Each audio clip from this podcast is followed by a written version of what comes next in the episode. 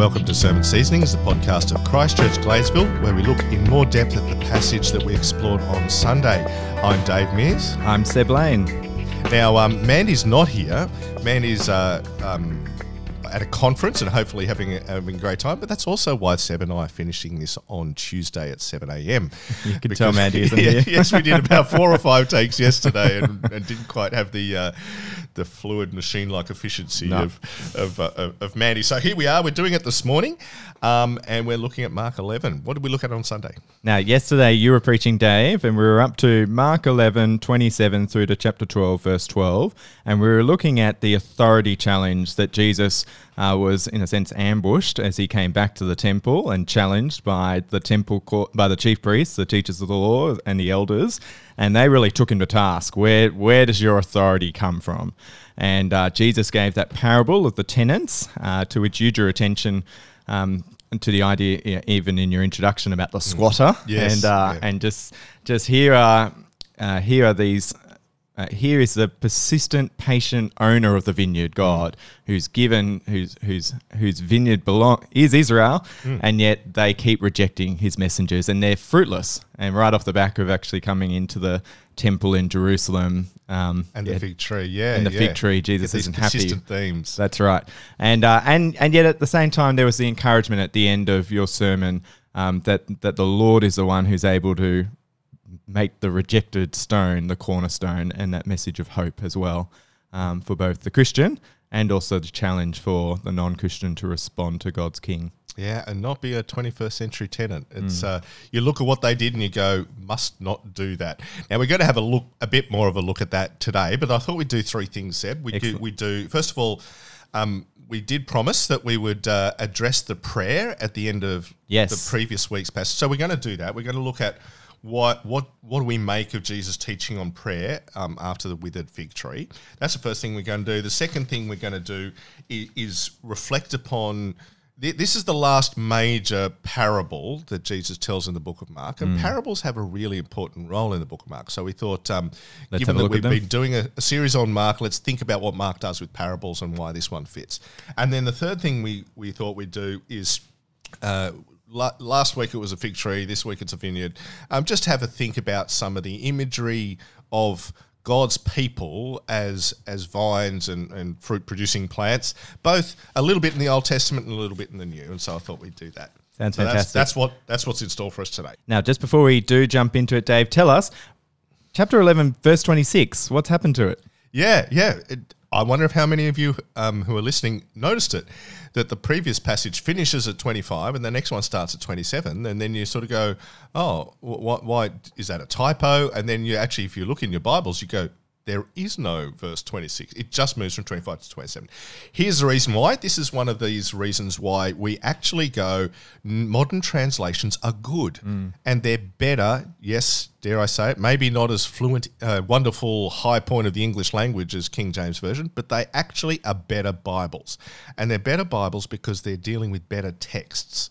So the reason why um, verse 26 is not there is verse 26. I've, I've, there's a footnote in the ESV that will tell you what verse 26 um, originally said, and that is, "But if you do not forgive, neither will your Father who is in heaven forgive your responses." And so you might remember that at the end of the prayer, um, there's an encouragement by Jesus after the fig tree to to um, to turn to God for forgiveness, and then so it gives that extra line there. Now, here's the thing Mark's gospel doesn't have a Lord's Prayer.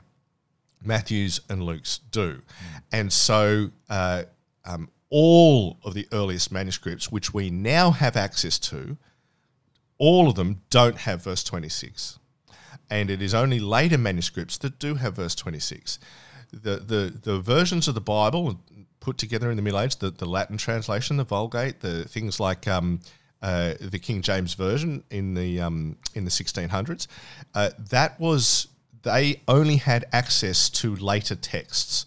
We now have access to earlier texts that are actually better. And it is, all scholars agree, uh, well, that's always a wary. you always got to be wary about saying that. But but the the con- scholarly consensus is that verse twenty six was added in by somebody else to try and harmonise Mark's account with what um, Matthew's in particular has. And so to try and go, well, because there's no Lord's Prayer bit, I think this bit should be in there because it makes an important point. Let's add it in.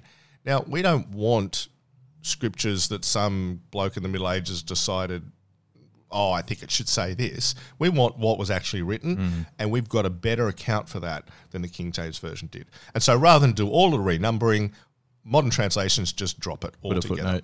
Yeah. So there you go. Excellent. There we go. that's So we haven't lost a Bible verse? We haven't lost a Bible verse. We've actually got a more accurate Bible. Fantastic. Yeah. All right, let's jump into number one. Yeah. So, what do we make of Jesus' teaching on prayer after the withered fig tree? Now, I might ask you to read.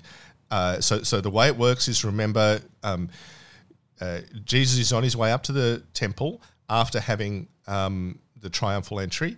He sees a fig tree, doesn't have fruit, curses it, goes in, cleanses a temple, tells the Pharisees off and the teachers of the law and the elders, and then he comes back, and then Peter observes that the fig tree is withered from the roots. And that's the Markan sandwich. That's the Markan sandwich, and then we get this prayer. So, do you want to read that? Verse 22. Yeah.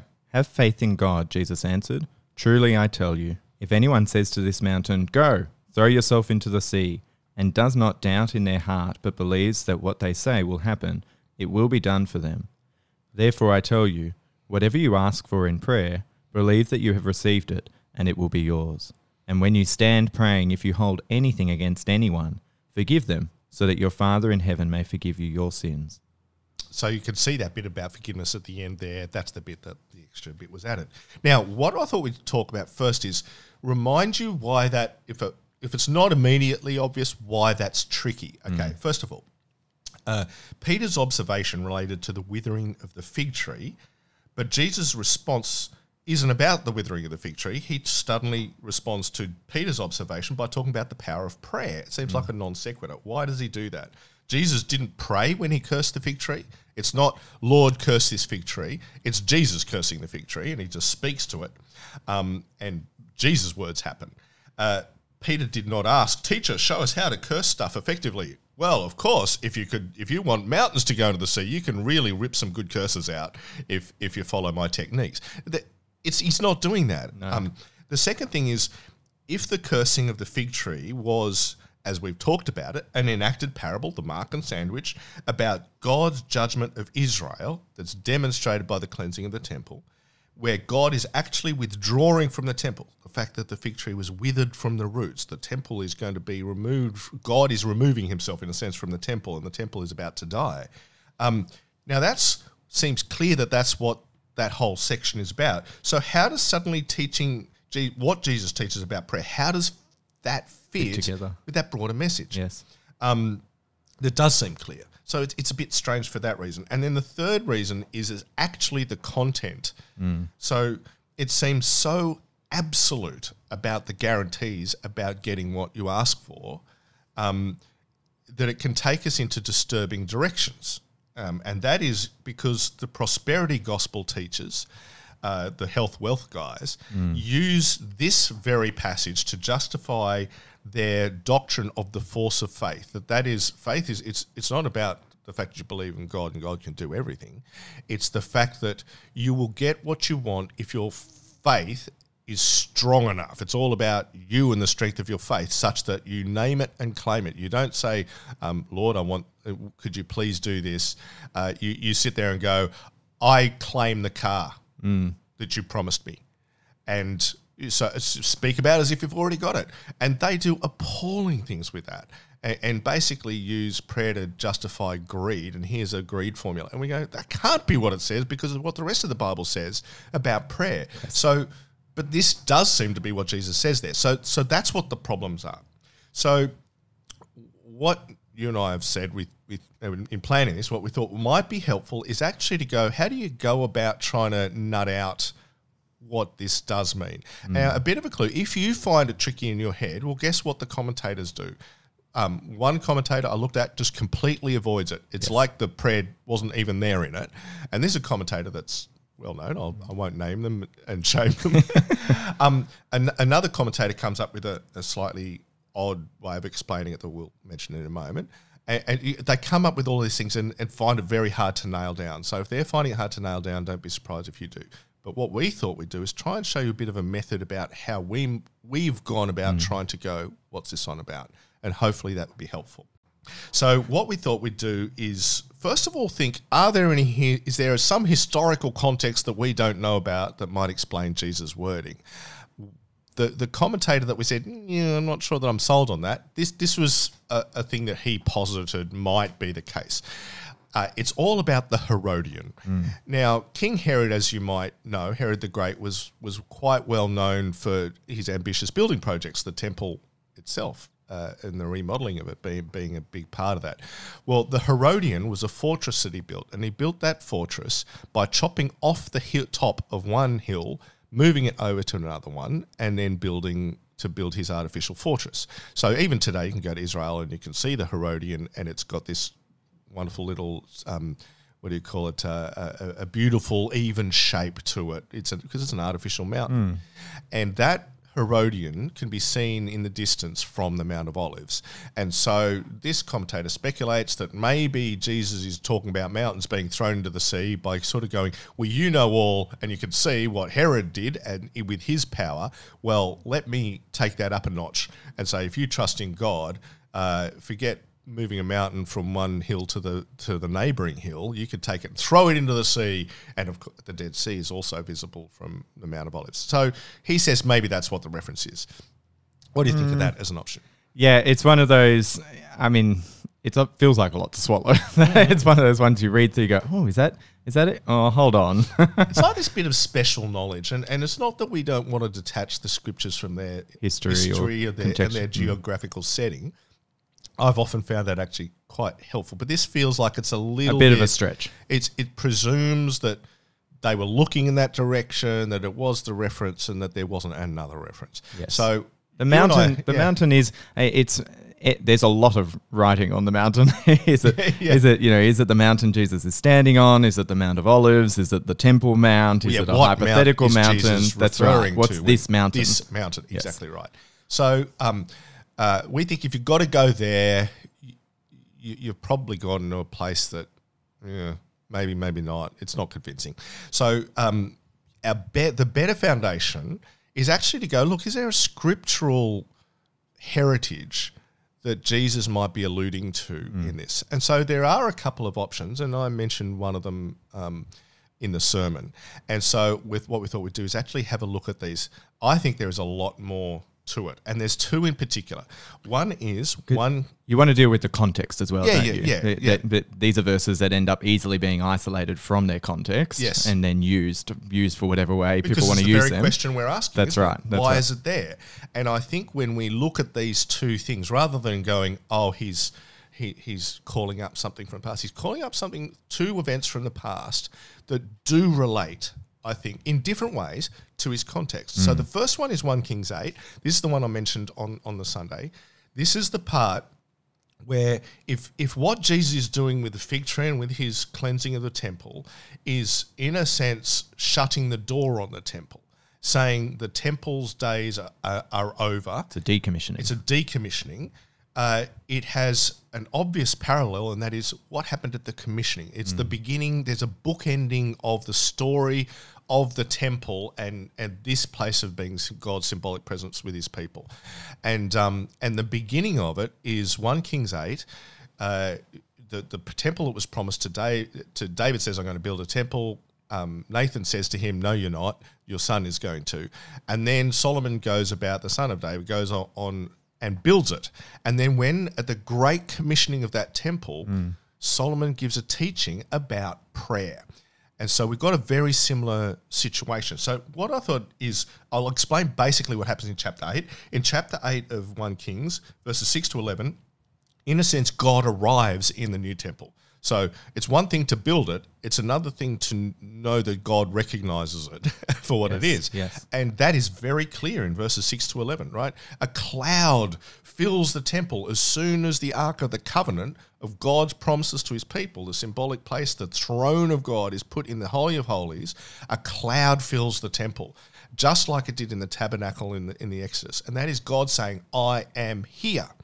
And, uh, and in verses 12 to 26 of chapter 8, Solomon then gives, in response to that obvious recognition of the Lord that this is his place, a, a, um, uh, he, uh, he, it's a prayer to God in a sense, celebrating the the fulfillment of His promises to David, and so. Uh, um, the building by the son, that is Solomon himself, the implication in his prayer that the God will then continue to do what he also promised David, that the throne would never leave the house of David and, the, and that the eternal king would actually come from that line. And so there's, a, again, there's a messianic Yes. reference in this same context.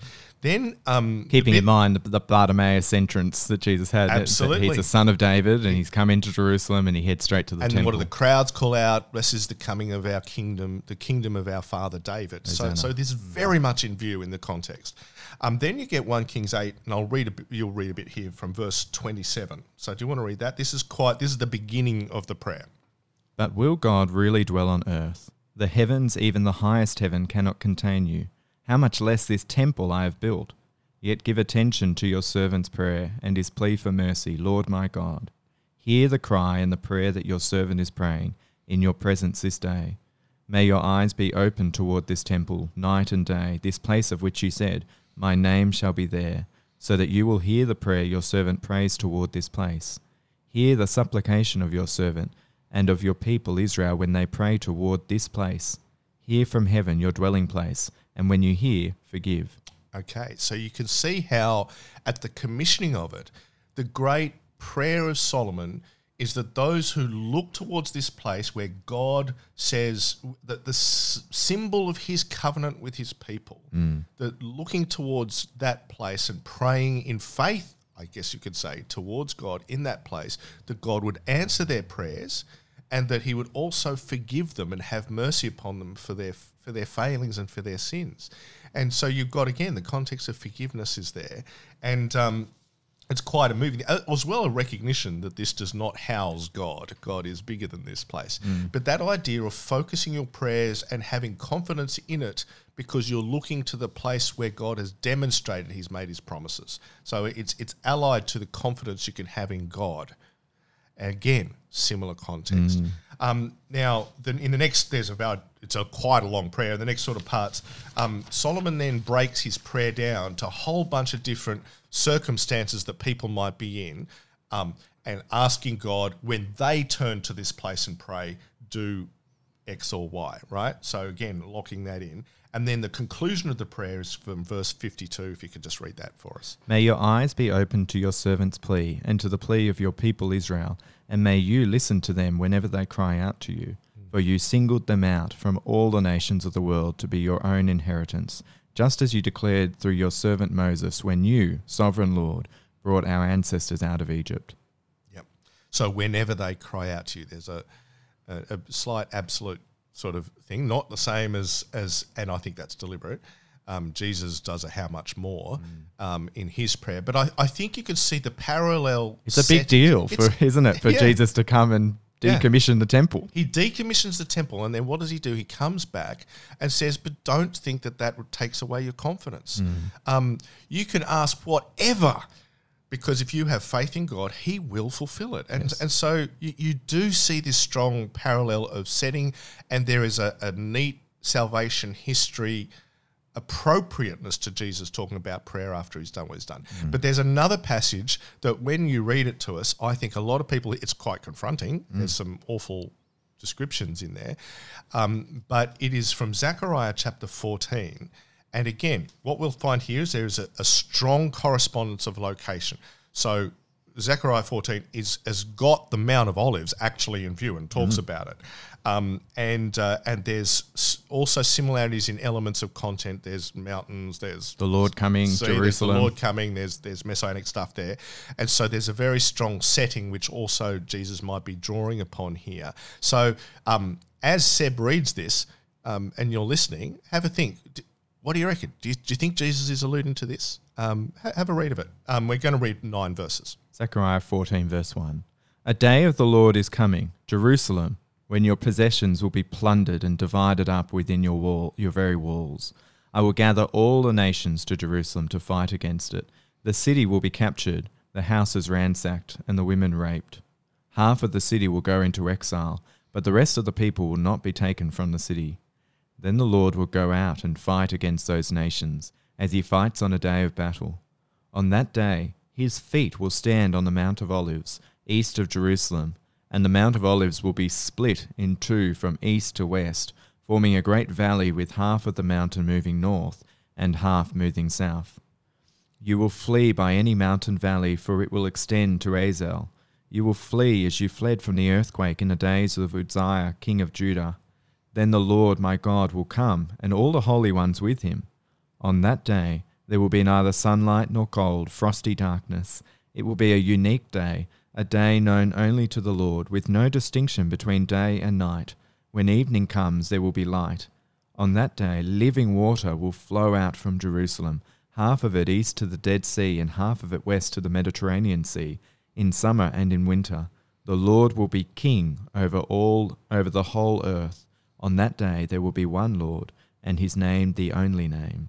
Yeah. Now, there's a here's a few reasons why I think you and I are pretty convinced that that there is This is background. this is definite Yes. background, and and Jesus is is drawing the the imagery explicitly from here as well. Um, first of all, Zechariah is used a fair bit in the broader context. So uh, we, we he quotes Chapter nine Zechariah in, in chapter nine. Um, it's it's there in the in the quotes in the triumphal entry. Zechariah thirteen is referenced in Mark chapter thirteen. So, 14, so yep, 14, yep. 14. Um, it, and so you, what you have is is um, Zechariah is being used by Mark already. Yes, it's in Jesus' frame It's in of Jesus' during frame of thought. Yeah. So so there's good reason to think why it might be. We're talking about mounts of olives. We're talking about mountains moving. Hmm. They're not necessarily being thrown to the sea, but you, but you've got you've even got cosmic um, things like living water and and the, the Lord's reign. So what we're talking about here, this is a passage that is like the book of Revelation. It's it's apocalyptic in language, and it by nature deals with the last days. It, it is uh what we call an eschatological passage. It's to do with the, the the end times. Now, what we need to understand is that theologically, you might remember this. You're in the last days right now, and we've been in the last days for two thousand years from the day Jesus died on the cross and then three days later rose again and ascended. Um, uh, after that, we are in the last days. So what what the setting of actually Mark twelve is on the cusp of the initiation of the last days, and this is a last days passage. It's got Messiah, it's got all of this sort of stuff, and um, and even I think it matches up the big language of Mark, mountains being thrown to the sea, even the absolute language of the fulfillment of and, and the answering of promises is, and we're going to talk a little bit about this in a couple of seconds about the the use of hyperbole that Jesus is using is fitting for such an eschatological and apocalyptic context. Yes. So, um, so I think there's strong reasons to think that Zechariah is 14 is very much um, being referenced. Why?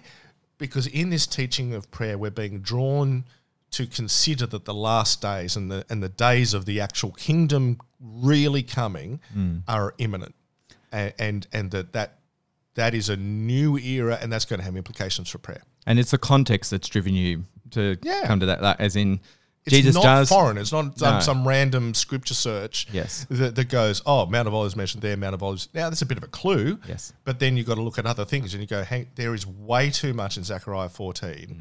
That, that is corresponds to the situation that we're in here. And so that means that you're going, I think we're onto something. I think this is actually good theology and Bible reading rather than grasping at straws Yes. um, because the correspondence is strong, and there is something to be. There's something deep about the correspondence. That's where I, you know, if you're trying to get senses as to whether you're you're on the right thread or not, it's those sorts of things, not just is there a word that's in common. Um, uh, now the other thing is is that the best help is Mark. yes. So um, uh, now we've already mentioned that Zechariah is in the broader context, but what else might help us to understand um, how how do we let Mark speak about what this prayer is doing here? What are some of the things you think belong there? It is interesting that uh, if you can think back to the last time we were up a big mountain in Mark's gospel, it was that uh, towards the beginning of our series, the Transfiguration Yes. event, where after six days, and then the seventh day, Jesus and three of his disciples went up the mountain. And then, if you remember that incident when they came down the mountain where there's a boy possessed by an impure spirit, the disciples, the other 11, or the other, what was it? 10, 9? However many. However many. the, other, the others, they can't, rest. they can't drive out this demon. And uh, it's just interesting that um, uh, when Jesus actually speaks to the boy's father, how long has he been like this from childhood? Uh, if you if you can do anything, take pity on us and help us. And Jesus picks up on that. If you can, everything is possible for the one who believes, and uh, and then goes on to privately teach his disciples about the importance of prayer. Uh, we've been hearing about the nature, the importance of praying to a God who's able to do the impossible already, and we've been seeing his Jesus prepare his disciples for the need for faith, and uh, and we've also seen from verse nineteen in that passage that Jesus says, "You unbelieving generation." They're, they're a faithless generation. So that in the context of Mark, it's just interesting to pick up that that's a earlier incident that then when you go to the parallel transfiguration passage in Matthew's gospel, Matthew 17 actually ends on the note. Uh, so you go transfiguration again. The boy, the boy, uh, Jesus heals a demon possessed boy, and at the end of that. Verse 19, then the disciples came to Jesus in private and asked, Why couldn't we drive it out? Verse 20 of chapter 17, he replied, Because you have so little faith. Truly, I tell you, if you have faith, you have faith as small as a mustard seed, you can say to this mountain, Move from here to there, and it will move. Nothing will be impossible for you.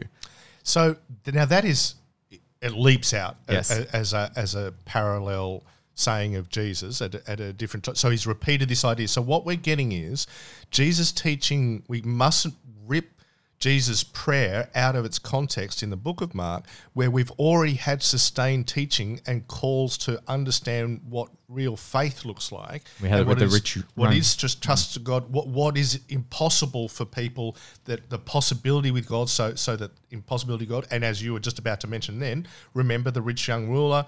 Um, he's not a rich young ruler in Mark. The rich, rich young man comes up to Jesus, um, goes away sad. The disciples say.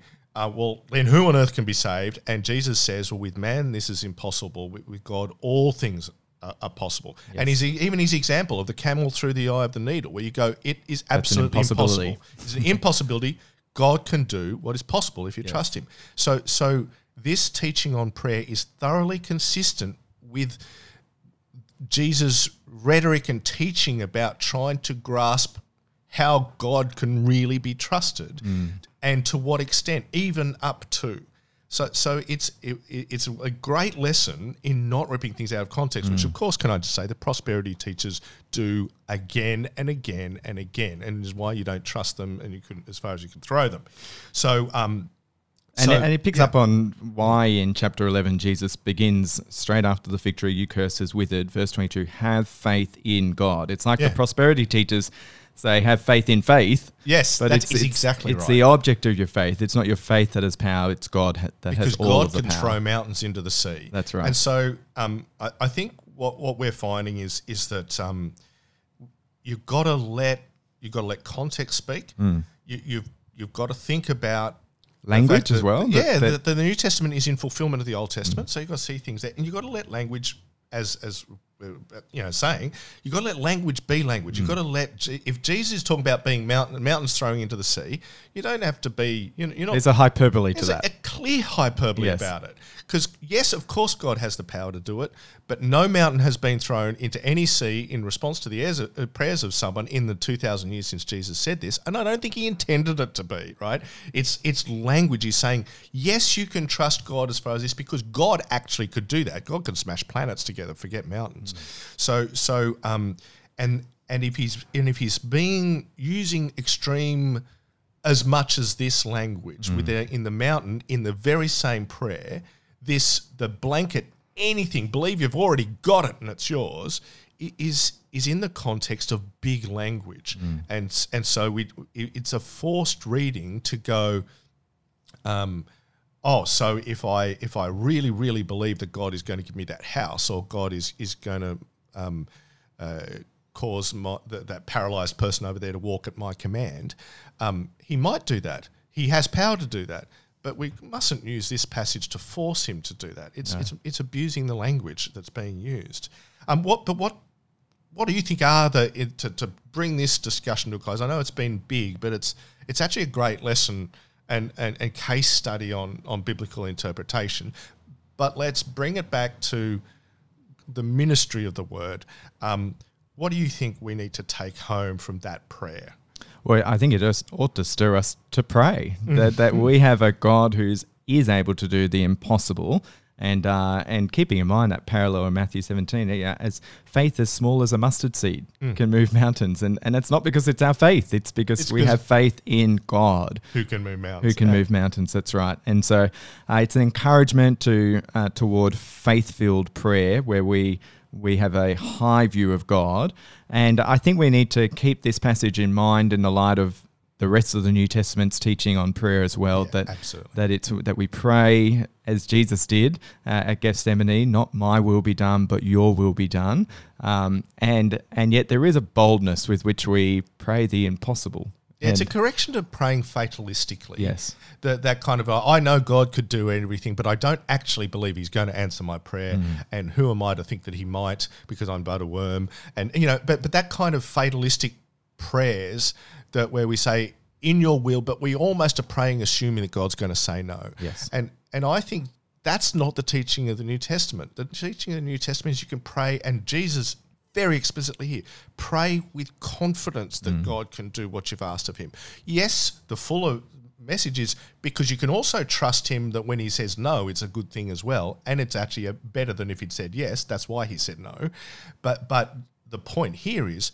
Had, actually have confidence, and even if there isn't a temple there that you, you've you've got there to look at, um, it doesn't need to be there for you to have faith that God is actually going to answer, like like with um, Solomon's prayer, Yes. because actually God Himself has now become flesh and dwelt among us. We've got something far greater to look at than a temple. So hopefully that's helped really bring it. uh, Hopefully it's encouraged you to to to verbalize your faith with your prayers, to to pray in humility, but at the same time and in, in humility confidence. because of the relationships as well. Jesus, uh, you know, it's interesting that it does end on that note of forgiveness, Yes. and that that our our relationships with others Mm. and whether or not we're holding a grudge or not forgiving others has an impact on our prayers as Yeah. well. So that Yeah, was that's a- right.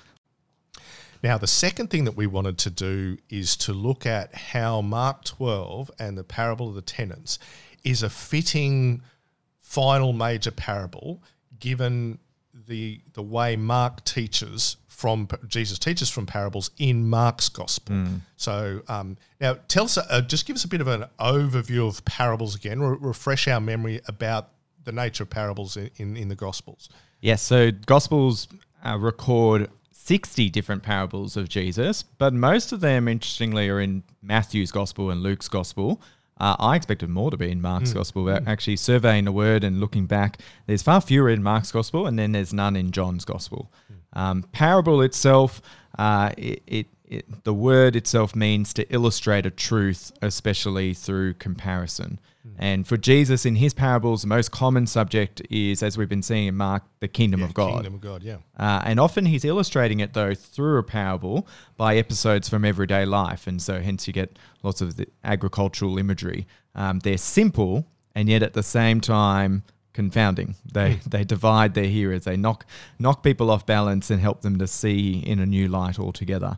And uh, thinking back to last year when, Dave, you preached on Mark 4, I think it was, and used the illustration of the stained glass window that that on to the outsider they see something that's dull and lifeless. To the insider, um, thinking now without the projector screen, we see on a good sunny day something that's brilliant and radiant, and uh, you can see the full picture. And in a similar way, Jesus's parables have that effect as well. Yeah, they, they make things clearer actually for those on the inside. And again, thinking about that strong theme in Mark's gospel of insiders and outsiders, which we've spoken at, about at length, and yet is is dull for those on the outside. So it's got this clarifying and and alienating um, function at, at, at one and the same time. I, I think. Um, uh, I, I mean, I personally can't can't claim to have come up with that stained glass window. That was a guy called Edwards, but it was um, it is a very I find that a very helpful Yes. image. Yeah, and is. it's really good for that. So what about the the, the parables in Mark? Yes. So Mark's gospel,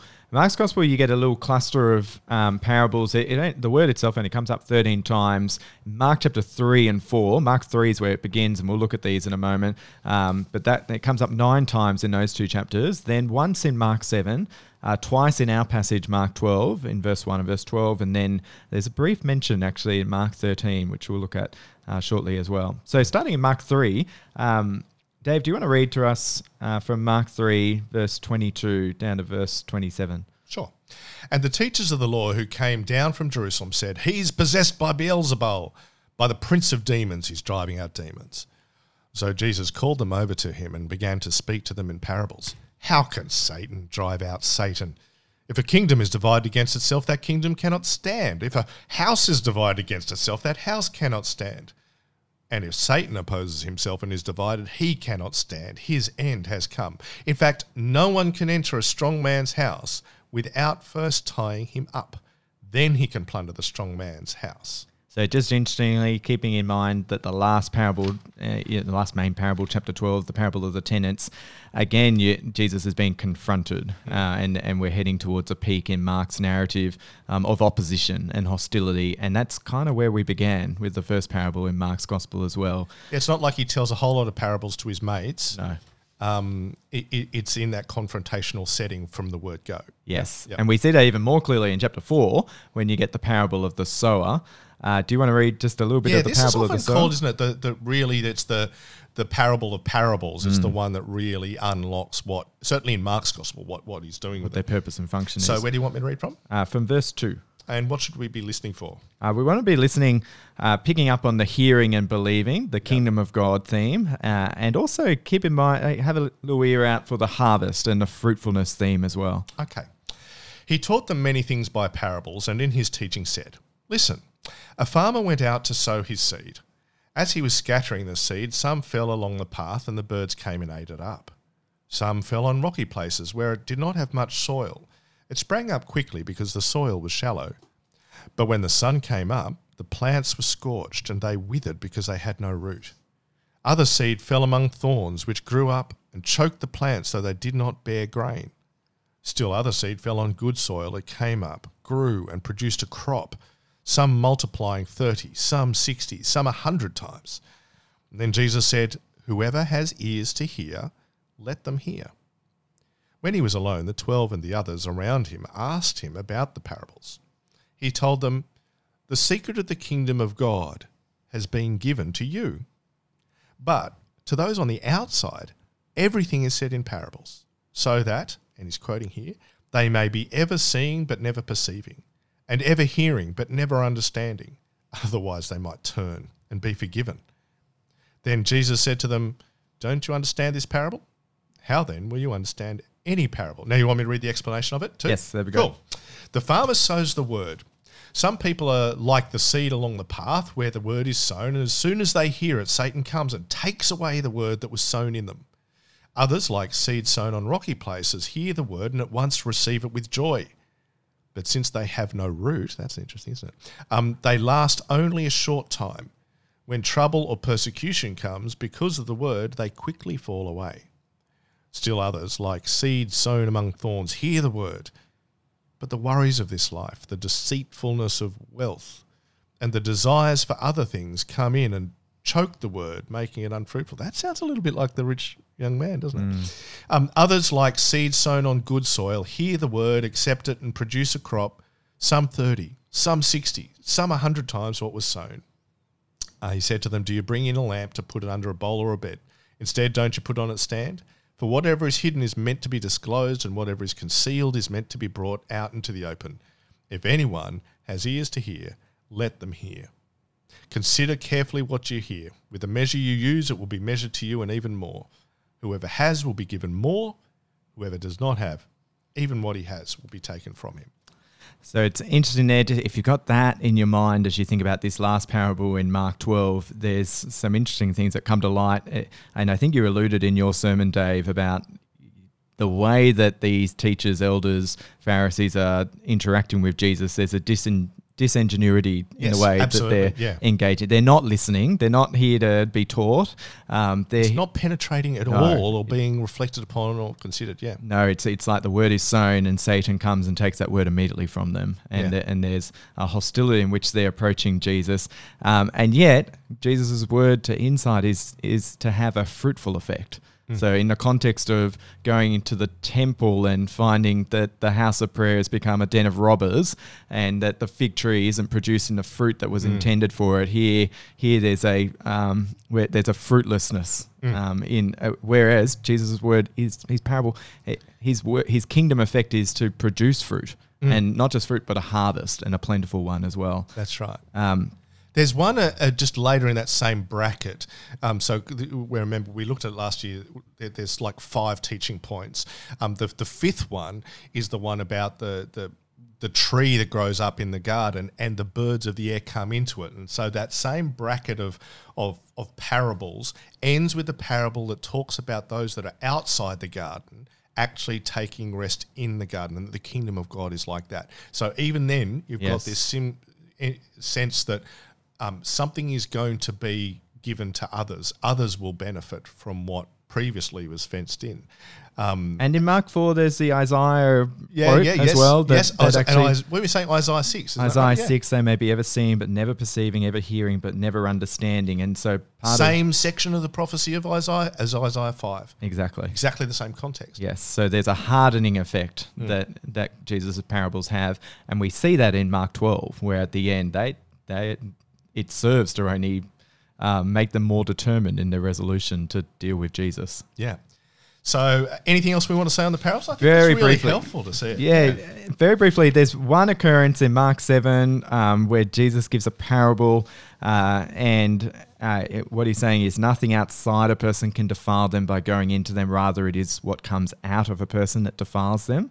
Uh, so it's interesting there. Um, after he left the crowd and entered the house, his disciples asked him about this parable.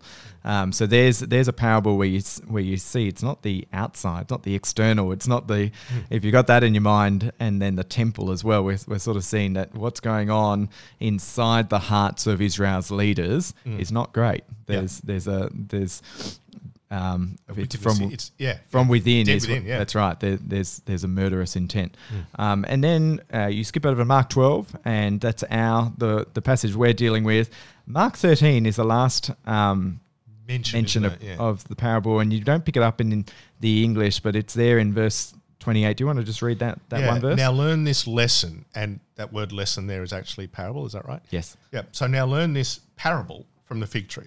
As soon as its twigs get tender and its leaves come out, you know that summer is near. Fig tree.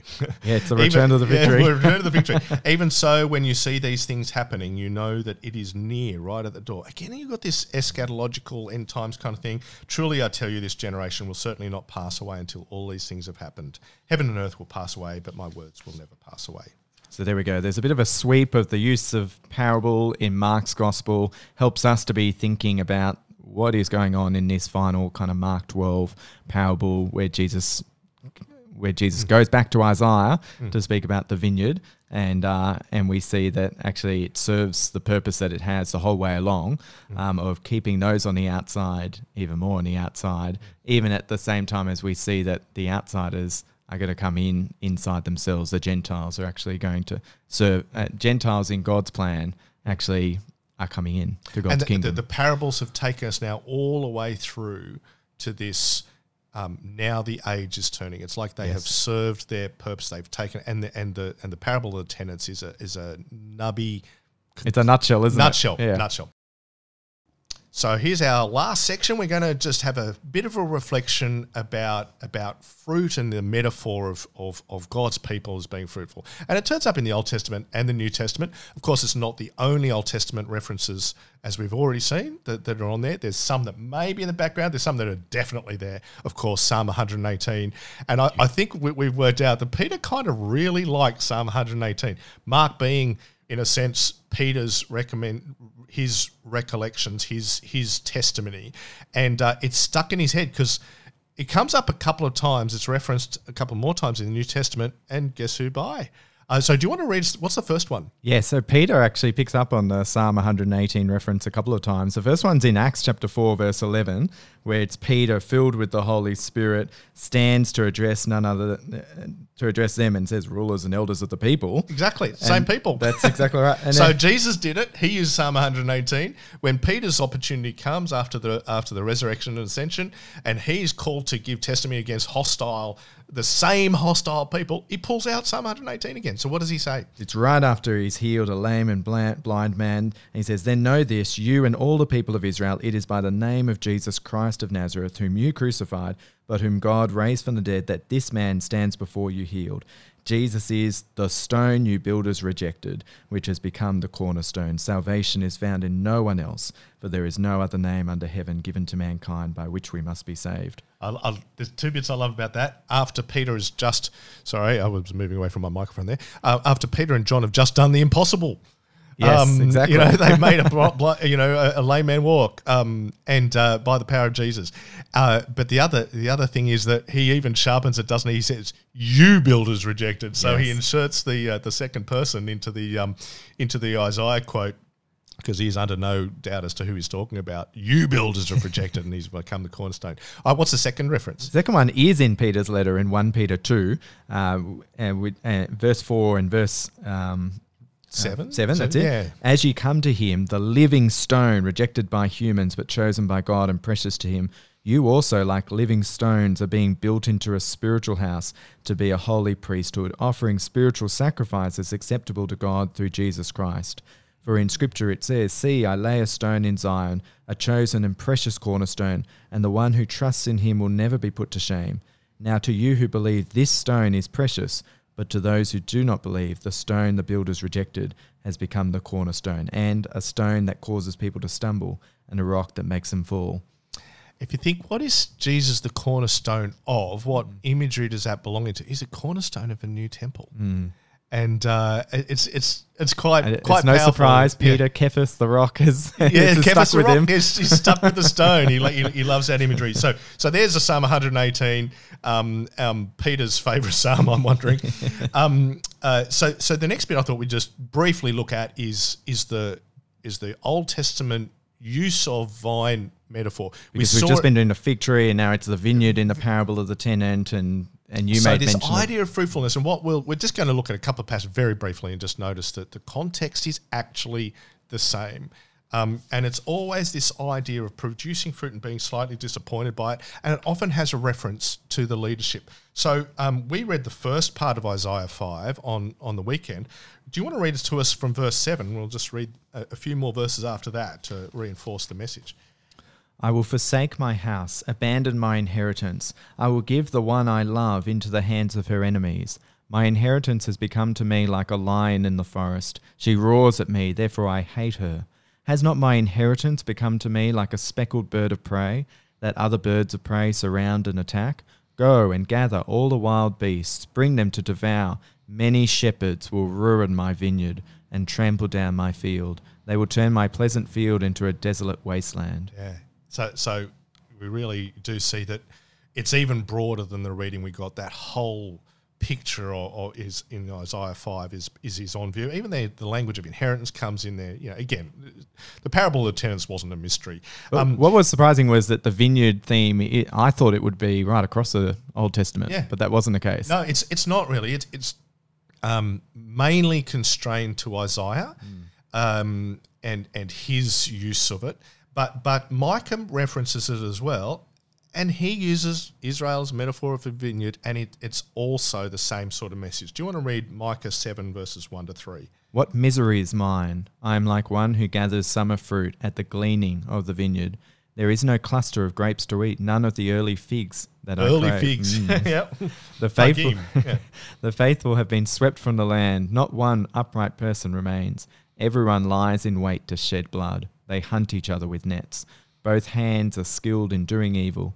The ruler demands gifts. The judge accepts bribes. The powerful dictate what they desire. They all conspire together. Corrupt leadership, looking for fruit. That's that's the big use. The purpose of the use of the imagery is to say it should produce fruit. It's intended to produce fruit. It doesn't, and it doesn't often because the leadership is wrong, um, a- and and it is a, a profound disappointment to the God for whom that vineyard is precious or that fig tree is precious, that that his people. Um, uh, now, in terms of fig tree, that that imagery also comes up from about Israel, Hosea nine. Do you want to read just verses ten, verse ten for us? When I found Israel, it was like finding grapes in the desert. When I saw your ancestors, it was like seeing the early fruit on the fig tree. But when they came to Baal Peor, they consecrated themselves to that shameful idol and became as vile as the thing they loved. So it's interesting, you know, how we talked about the pagim when we mm. did the fig tree. That in both of these ones, it's the early fruit. That that's that's the bit. So Jesus is going up looking for early fruit, and he's not. So there's not a randomness to what Jesus says or no, does that- or that- to the pairing of the fig tree and the That's right. vineyard here at this moment. It's this profound disappointment in looking for something, the signs of a fruit to come, the early fruit. So even though it's not the season for for the main one, you're hoping to see the early stuff, and it's not there. So so you can see that there's a fairly consistent pa- passage there. But I think what is especially powerful, and this is where I want us to end, is is seeing how Jesus uses it. Um, uh, time's going to stop us being able to really reflect upon the olive tree. But let me encourage you. I mentioned it at at, at, um, at nine thirty uh, in the in the sermon there about how Paul uses the olive tree image uh, as a fruitfulness thing to talk about. Um, it, uh, the, the Gentiles being grafted into what Israel has, has provided. Have a read of that yourselves. Um, but I want us to finish with John 15. And this is um, Jesus may not say any parables in John, but but he um, it doesn't mean that he doesn't go into um, this sort of space. So do you want to read to us John 15, 1 to 8? And you'll see this is just There's a Christological focus, isn't it? oh, wonderful. So let's have a, have a listen. John 15, verse 1 I am the true vine, and my Father is the gardener. He cuts off every branch in me that bears no fruit, while every branch that does bear fruit, he prunes, so that it will be even more fruitful. You are already clean because of the word I have spoken to you. Remain in me, as I also remain in you. No branch can bear fruit by itself, it must remain in the vine. Neither can you bear fruit unless you remain in me. I am the vine, you are the branches. If you remain in me and I in you, you will bear much fruit. Apart from me, you can do nothing. If you do not remain in me, you are like a branch that is thrown away and withers. Such branches are picked up, thrown into the fire, and burned. If you remain in me, and my words remain in you, ask whatever you wish, and it will be done for you. This is to my Father's glory that you bear much fruit, showing yourselves to be my disciples. And if if if Christ Church has a, a, a, church verse, it's John 15, verse 8, uh, that goes along with our mission statement. but but the thing there is this I, I wanted us to hear that because you it, everything there is what we've already talked about in terms of Jesus um, teaching in Mark. But but what we see most clearly is that you know, you've got a fig tree that withers because it was um, it had withered from the roots. It had been detached from the God who gave it everything. And and Jesus is now talking about him saying, saying, I am the vine. And so it's just an encouragement to say, yeah, we need to be bear fruit, bear fruit. How do we bear fruit? Never move away from Jesus. That he is actually the embodiment of the people of God. He is the vine. Um, we're not the vine, we're the branches that are always connected to the one who's the true vine, and that is Jesus. And that's probably a fitting place to, To finish. So be fruitful, people. Um, I've been Dave. I've been Seb. So next week we're going to be looking at um, uh, continuing our journey in Mark, and so I hope you're looking forward to that. See you next week. See you next week.